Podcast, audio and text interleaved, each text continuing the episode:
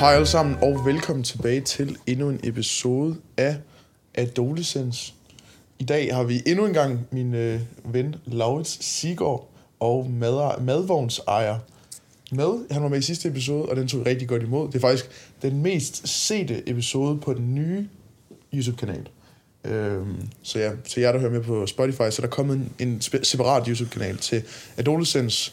De får ikke så mange visninger lige nu, fordi at der, den har ikke så mange følgere. Så, men det er faktisk den mest set. Jeg tror, den har fået 37 visninger på en uge, hvilket ikke er så meget i forhold til, hvad de fik på min kanal. Men det er jo et, et, et start. En god start, ja. En god start.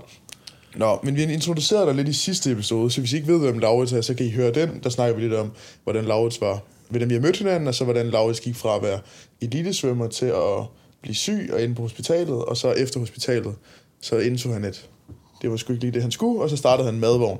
Og i dag skal vi snakke om, snakke om, hvordan man starter en madvogn, eller bare generelt, hvordan man starter en virksomhed som ung, CVR-registrering, virksomhedskonto. Ja, for man kan jo egentlig sige, vi har jo lidt, vi har lidt begge to været igennem det samme. Altså, Ja. ja. du var så med dit personlige brand, og Ja. ja. generelt alt det her, du ligesom bruger til at lave content, ja.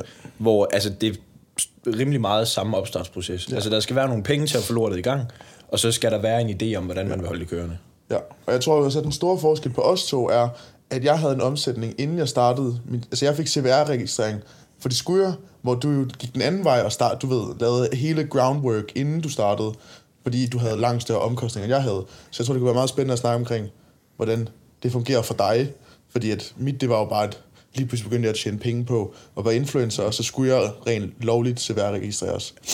Så jeg tror, at i dag skal vi snakke om, ja, hvordan man laver et driftbudget, hvordan finder man en fin revisor, og hvordan laver man erhvervskonto og alt sådan noget. Bare sådan de der opstartsting.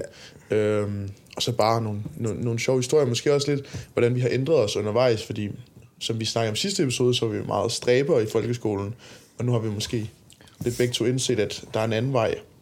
Ja, altså, jeg tror, i hvert fald for mit vedkommende, så når der er, jo, der er jo mange forskellige måder at starte en forretning på, og der er jo også, hvis du for eksempel vil lave software og er skide god til det, så behøver du nok ikke sygt meget startkapital for at gå ind i noget, som du kan udvikle til rigtig meget.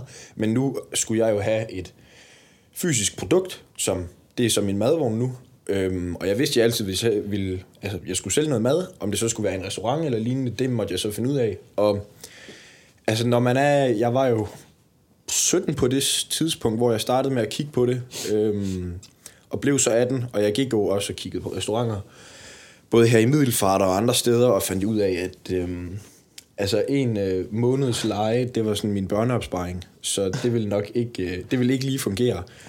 Øhm, og så kiggede jeg så på en madvogn også, fordi jeg, der skal jo være noget, altså der skal ligesom være et grundlæg for folk gerne, de skal både vide, hvad det er, du laver, det fik du jo automatisk, kan man ja. sige.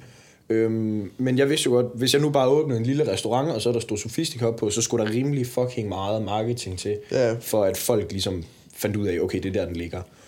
Med vognen, så kører man hele tiden rundt, og ja. lige meget hvor du er, så er du nærmest garanteret, hvis det er både arrangementer og festivaler, der, du er garanteret, at der er gæster, der kommer og ser det der navn, øhm, og så står det på siden, og jeg fik lidt en idé om, at det skulle sgu nok være meget fin marketing til, Ja. når jeg gerne vil have, det skulle gå videre.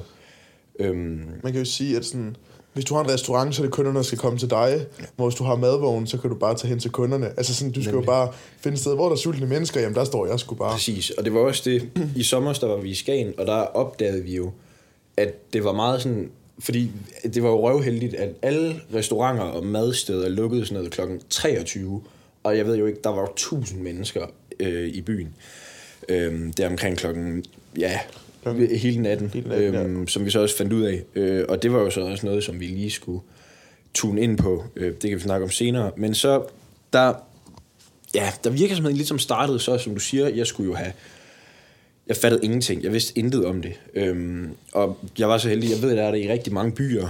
Der er det, der hedder et erhvervscenter, eller også så hedder det sådan en erhvervsfond eller lignende. Og så gik jeg ned til dem, og så spurgte jeg, øhm, jeg vil gerne åbne den her madvogn, og jeg vil gerne sælge det her.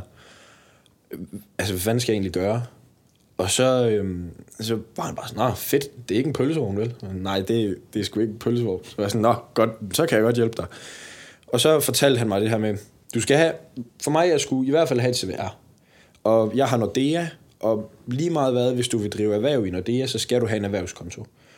Øhm, og jeg var så heldig, at mine bedsteforældre og mine forældre, de havde sørget for, at jeg havde en lille børneopsparing, som jeg så kunne ligge som sikkerhed. For da jeg skulle oprette en erhvervskonto, så skulle der være en form for sikkerhed. Så jeg ikke bare oprette en erhvervskonto, kæmpe træk over på moms, og så lige pludselig ikke kunne betale en skid.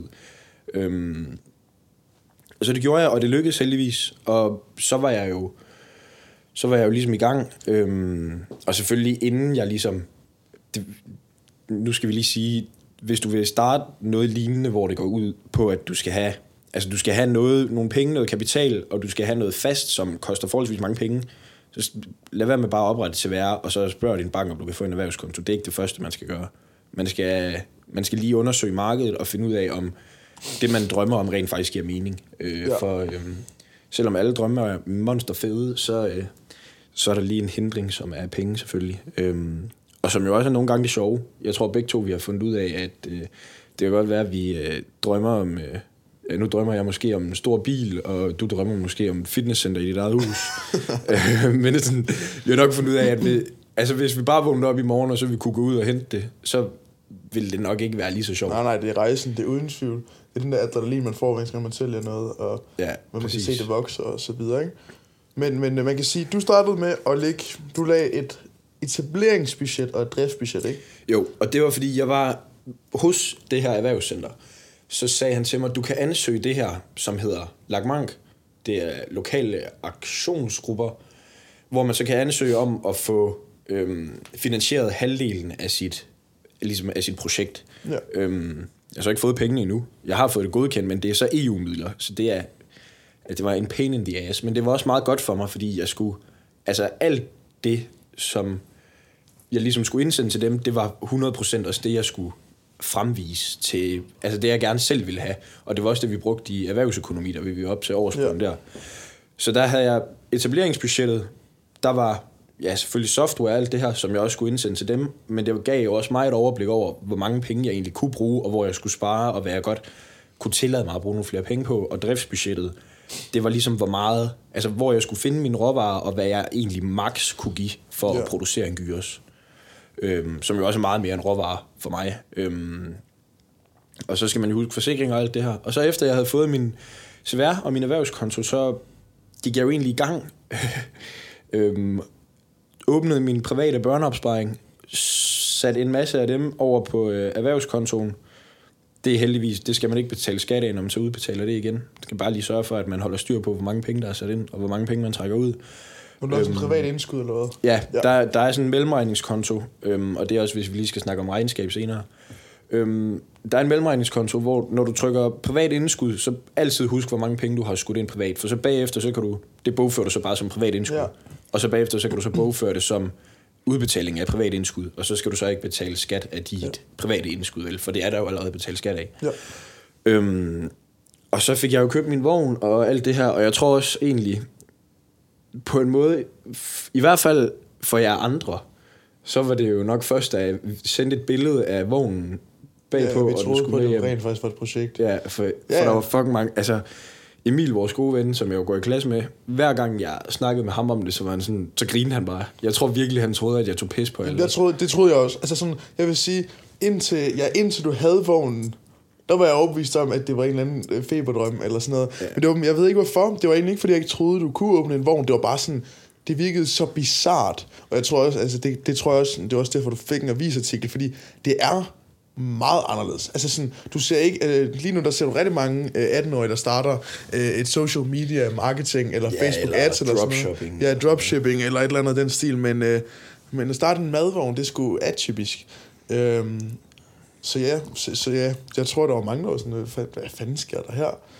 Ja, og det var, jeg tror egentlig, det, det, jeg havde egentlig ikke rigtig fattet, at andre mennesker... Jeg havde jo virkelig håbet, at I ville gå på en... Altså, selvfølgelig ikke gå meget op i det, men sådan hjælpe mig, hvis der var noget, jeg havde brug for. Ja. Og det gjorde jo også alle jer øh, gutter, som var fantastisk.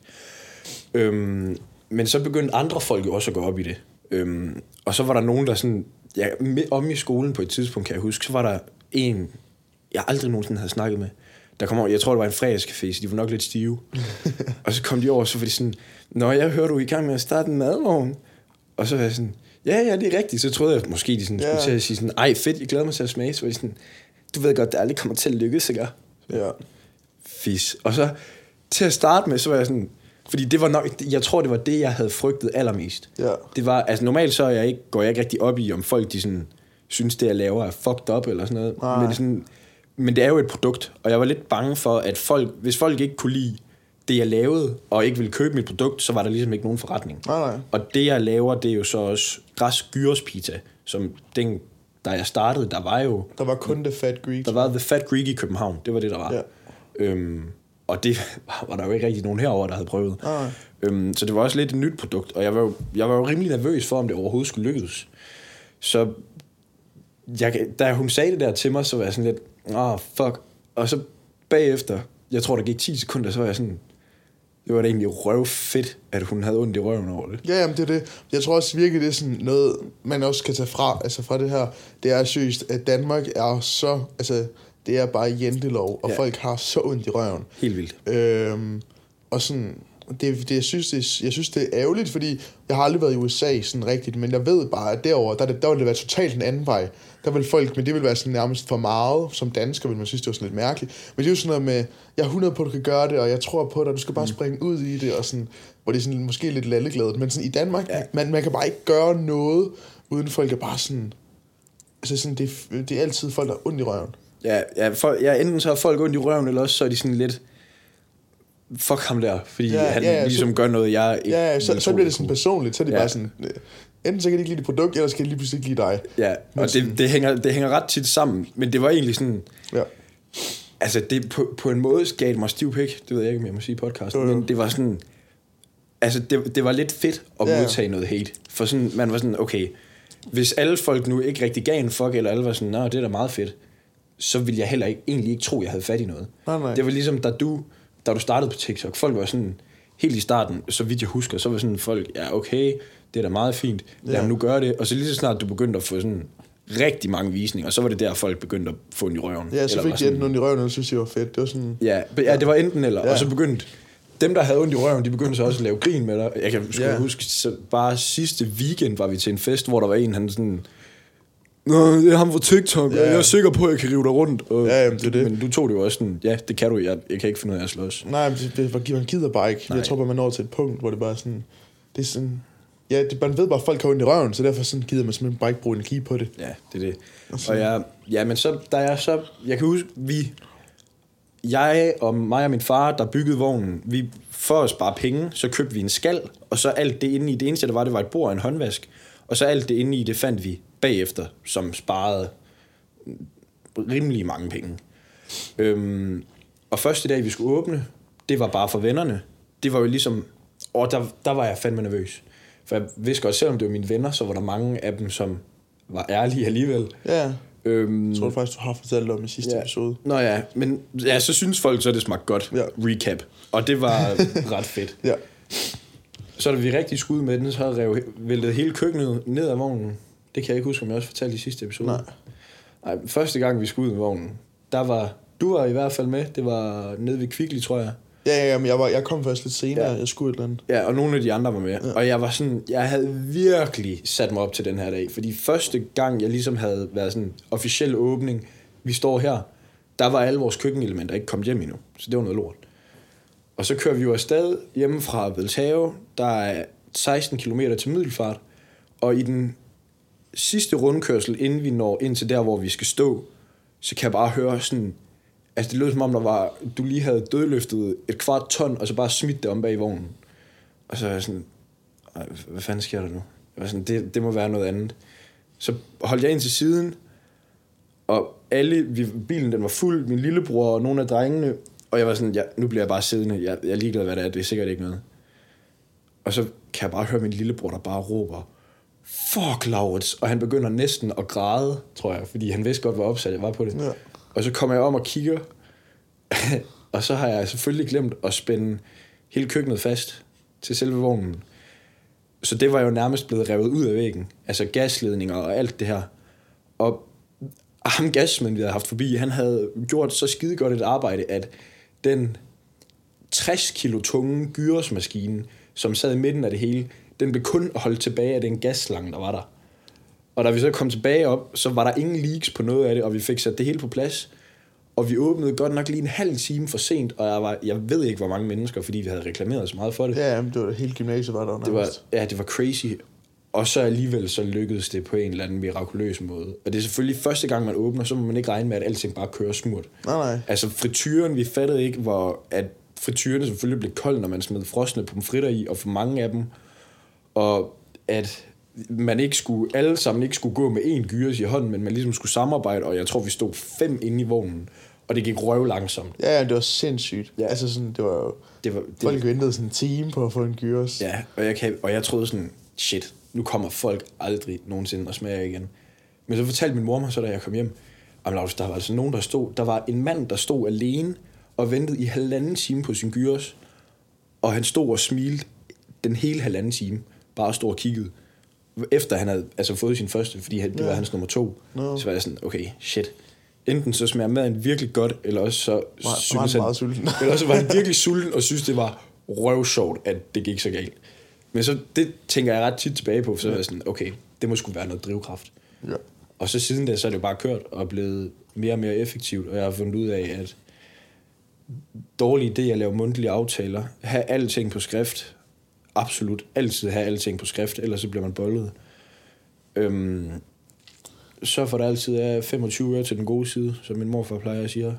Ja. Øhm, og det er nok, øh, selv, der, det er sådan en, det er sådan type, det her, det er sådan noget, som jeg altid har fået at vide. Øhm, både af mine forældre og andre mennesker, og alt sådan noget, de sådan, ja, Laura, det, det er godt, nu synes jeg også lige- også lige, du skal tage det med ro. Og jeg har bare altid været sådan, nej, nej, mere, mere, mere, kom nu. Det er faktisk et godt råd nogle gange lige at tage det med ro. For det kan godt være, at dig som menneske og person og krop kan holde til det. Det er ikke sikkert, at din forretning kan. Det er meget nemt at bygge noget op meget hurtigt, men hvis der ikke er nogen struktur under det, Ja. det, det er lidt ligesom at bygge sådan Lego-klodser. Ja, men udenom prikkerne i bunden. Ja, uden, uden rigtig at have nogle brikker i bunden, så skal der altså ikke særlig meget til for at vælte det. Øhm, og det er jo både at finde... Altså, det gik jo også op for mig, at hvis du bare fortæller en person, hvordan du laver en gyros, så er det ikke alle, der går lige meget op i, at det faktisk er sådan, den skal laves. Nej. Det er lidt ligesom en cheeseburger på McDonald's. Hvis du putter sennep i før ketchupen, ved jeg ikke lige rækkefølgen, vel? Nej. Men så er der noget anderledes over den. Jeg kan huske, jeg, det var en dag en af vores gode venner, nu name dropper jeg ikke lige nogen, men det blev sådan, altså jeg stod og brugte tid på, hvordan den ligesom skulle foldes på den her specielle måde, så den bliver stram. Der var en, han knækkede brødet midt over, tzatziki, kød, sådan lige lidt grøntsager, nogle pomfritter, sandwich, ind i papiret som sådan en håndtaske, og så ud med det. Og så var jeg sådan, jeg var bare helt, jeg var, helt mundlam, kan jeg huske, men jeg var, det var der den første dag, og jeg var sådan helt, jeg, jeg var bare så stresset, at jeg ikke rigtig kunne tage, tage mig sammen til at gøre noget ved det. Øhm, og det er selvfølgelig det, man lige skal finde ud af, for det er klart, at folk, selvom man selv går rigtig meget op i det, så er det ikke alle, der går lige så meget op Nej, i nej. det. Og det er ikke noget, man skal føle, at det sådan, oh, fuck, nu har jeg lavet noget lort. Det er bare sådan, det er. Øhm, og det, ja, det er jo det. Man kan også sige, at du er så passioneret omkring det her projekt, og bare passioneret omkring mad generelt. Altså, det er jo også noget, vi to snakker meget om, hvor jeg jo er i den anden ende af spektret. Jeg kunne ikke være mere ligeglad, hvad jeg spiser, så længe der er protein i. Altså sådan, så det er jo bare fordi, at du er så passioneret omkring dit projekt, og når du så tager andre ind, som bare sådan, nå, det vel bare et arbejde, det her. Så, så, altså, så, det er også derfor, jeg ikke står og laver mad. Altså sådan, det er derfor, det er altid mig, der bliver sat i kassen. Det er fordi, det, altså sådan, det interesserer mig bare ikke. Øhm, så sådan, det, er jo, det tror jeg også, det er bare et godt råd generelt, når du skal finde ansatte, når du bliver så stor med din, med dit, øh, med din forretning, altså dig, der lytter med, så sørg for at, og du skal, jeg synes det er faktisk det er virkelig godt, øh, jeg læste øh, bogen Start With Why af Simon Sinek, hvor han snakker meget omkring, hvordan man finder folk at ansætte. Du skal finde folk, med, altså det er egentlig ligegyldigt, om de forstår opgaven, så længe deres mindset er, er korrekt. Mm. Altså sådan, du kan, du kan altid lære en at lave gyros, men du kan ikke lære en altså at være passioneret omkring at lave gyros. Hvis du finder en, der bare er passioneret omkring mad, så kan du altid lære dem at lave gyros. Men hvis du kan finde, lære en, finder en, der kan finde ud af at lave gyros, men ikke er passioneret omkring det, så kan du aldrig lære dem at være passioneret. Så det handler langt mere om at finde ud af nogen, der har samme mindset som dig, øh, som ansat. Ja, ja, og det er jo også, der er jo selvfølgelig forskellige poster. Det kan jo godt, ja. som du siger, du er jo fantastisk til at stå i kassen, fordi du, du kan jo se, når kunderne smiler, ja. og hvordan du lige skal snakke til kunder, og hvad for nogle penge, der skal hvorhen. Øhm, og, øh, ja, og, og så er der så for eksempel, og så er der nogen, der bare ved, okay, det her det skal gå ruksuk, og de har styr Ja. på meget, og de kan se, hvordan maden skal være. Og det er jo ikke fordi, man så skal blive sur på dem, der ikke gider lave mad. Nej, nej. Dem skal man så bare spørge, om de ikke kan gøre noget andet. Øhm, og så selvfølgelig, så er der det med at opbygge en struktur, og så er der selvfølgelig det andet med det økonomiske. Altså jeg havde jo, jeg var sådan, da sæsonen var slut, så var jeg sådan, okay, der er et overskud, kan vide, om jeg skal forsøge at købe en endnu større vogn nu. Ja. Øhm, og hvor jeg var sådan, altså så, det, nogle gange så er det virkelig, altså effektivitet, det, det er der mange, der siger, at man skal tænke over og kigge på. Og så gik det også op for mig, at hvis jeg skulle have en vogn, der var endnu større og skulle producere dobbelt så meget, så øhm, altså det, det, det ville være tre jobs eller sådan noget, det rent faktisk ville kunne bruges til. Øhm, Ja. Så det altså virkelig at have styr på den struktur, der skal bygge op og bære det hele. Øhm, og ja, nu har du så ikke nogen ansatte, men det ved du nok også godt. Der er Ja. ikke nogen grund til, at du bare kaster dig ud i kæmpe store jobs, Nej. hvis du ikke føler, det er noget, du selv kan klare og bære. Ja. Øhm, ja. Så ja, jeg tror, at det blev en lidt øh, kort episode. Vi kom ikke hele vejen rundt, men vi har lige en deadline, fordi at øh, Laura sagde, at vi skal til SRP-vejledning her om øh, 10 minutter. Så øh, vi har trukket så længe vi kunne. Men øh, det kan være, der kommer en episode mere med Laus i fremtiden. Skriv rigtig gerne ned i kommentaren, eller skriv på Instagram, hvis I gerne vil have ham med en anden gang. Øh, vi kan snakke om rigtig mange ting stadigvæk. Der er meget, vi slet ikke engang kom ind på i dag. Så øh, tusind tak, fordi I lyttede med. Laus, hvor kan man finde dig henne? Instagram, Sophistic Food, eller også Laurits Sigård. Øhm, og TikTok, Laurits Sigård, ja. eller Sophistica Food. Og jeg linker selvfølgelig det hele ned i beskrivelsen, så I kan gå ind og tjekke ham ud. Og så ja, tusind tak, fordi du var med i dag. Og øh, tusind tak, fordi Selv I tak. hørte eller så med i dag. Og så ses vi bare næste onsdag kl. 12, hvor der kommer en ny episode. Hej hej.